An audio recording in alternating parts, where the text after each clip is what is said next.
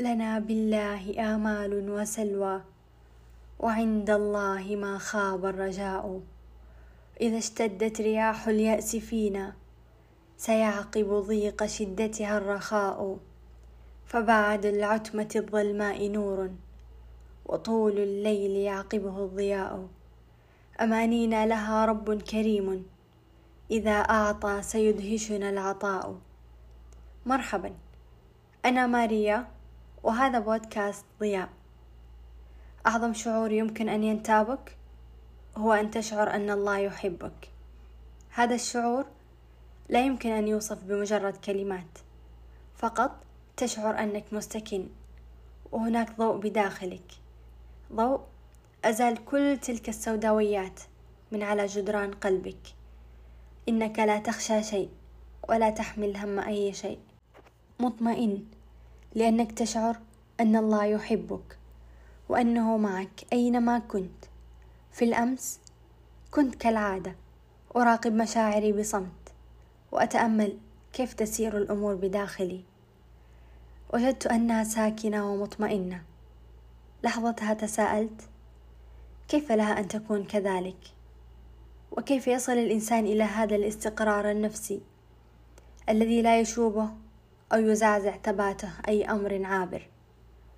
وكان الجواب عن التساؤل بسؤال آخر وهو كيف علاقتك مع الله ومن هنا جاءت الكثير من الأجوبة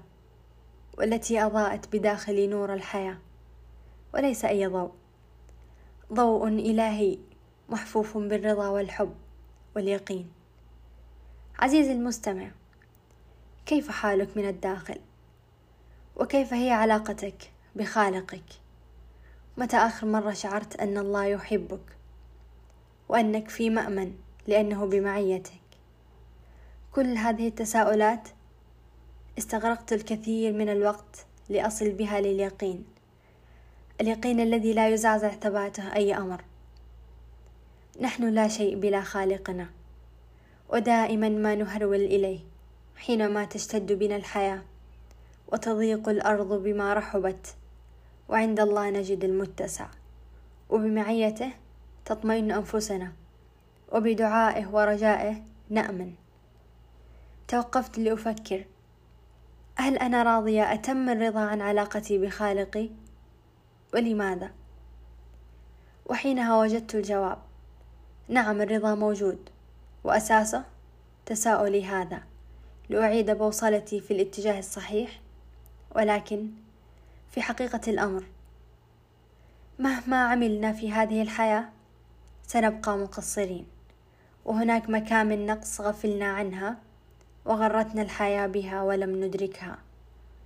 وهذا الأمر يخيفني كثيرا نحن نعلم أننا وجدنا لنعمر الأرض ولنعبد الله ولكن ليس كما نهوى أن نعبد الله كما أمرنا لا كما تمليه علينا أنفسنا جميعنا مقصرين ومع ذلك في كل شدة نهرول إلى الله ونلجأ له لأننا نعلم أن نجاتنا بالقرب منه ونعلم أنه الوحيد الباقي معنا أينما كنا وأينما نمضي وأتذكر قوله تعالى وهو معكم أينما كنتم وفي آية أخرى واينما تولوا فثم وجه الله اننا نحمله بداخلنا ولكن مغترين ومتلاهين في مساعينا ومن محبه ورحمه الله بنا يرسل لنا الشدائد لنعود اليه ونقف لندعوه ونرتجيه ونستعين به في ايامنا الشداد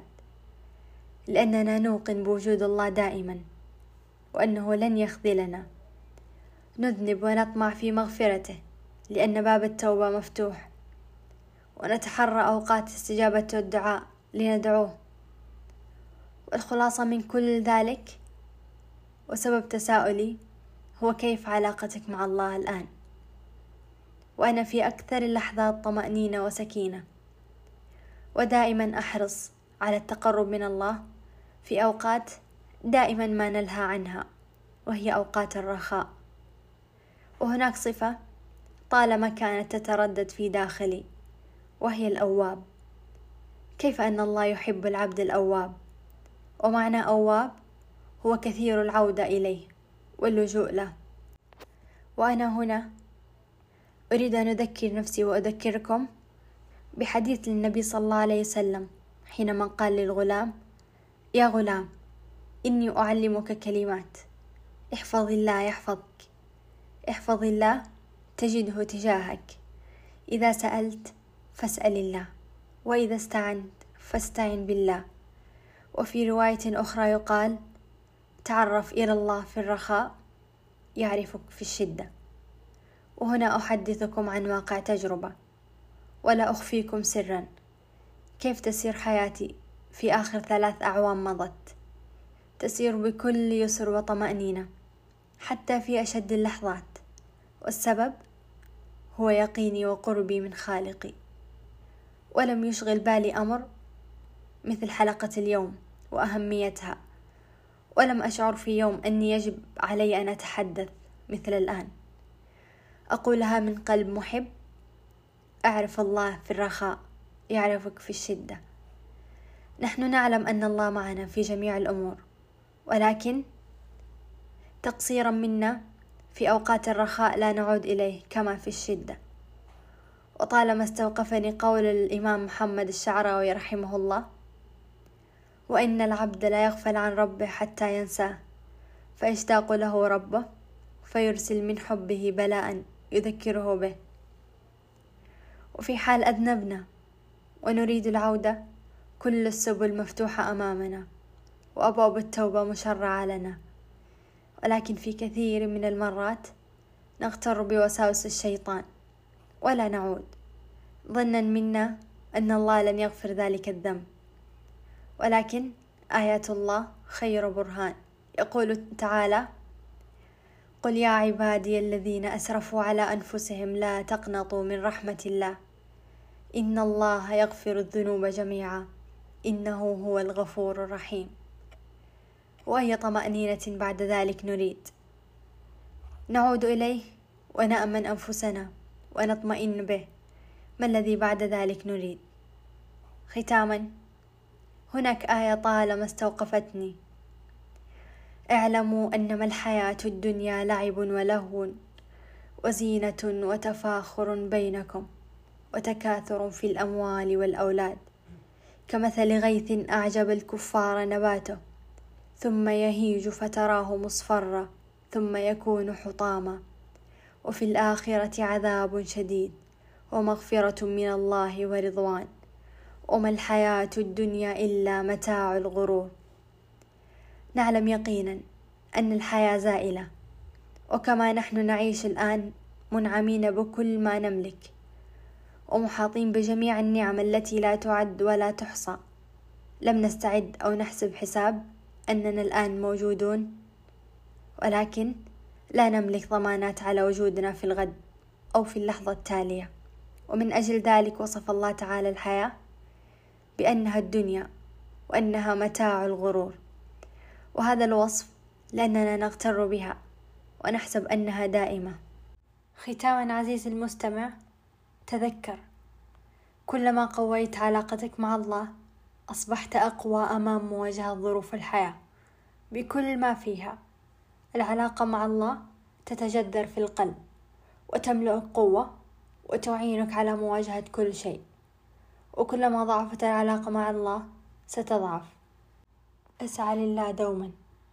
واجعل ذلك رجاءك الأهم من هذه الدنيا وأولى إنجازاتك ومقصدي بالسعي هو أن يكون ما بينك وبين الله حبا عميقا أعمق من الوقوف للصلاة كتأدية للواجب بل الوقوف لتطمئن بها وكما قال النبي صلى الله عليه وسلم أرحنا بها يا بلال أيقنت أن لا قوة يستمدها الإنسان في حياته مثل تلك التي يجدها في عبادة ذكر الله حينما ينتقل المرء في طرقات الحياة ولسانه رطبا بالذكر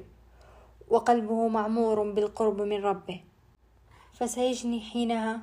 ثمار تلك المعية كيف لا قد قال الله تعالى في الحديث القدسي وأنا معه إذا ذكرني وادعو الله دائما اللهم أعنا على ذكرك وشكرك وحسن عبادتك لا تنسون تقييم ومشاركة الحلقة واقتراح مواضيع للحلقات القادمة على حسابي في تويتر تجدونه في وصف هذه الحلقه دمتم بكل حب وود استودعتكم الله إلى ضياء آخر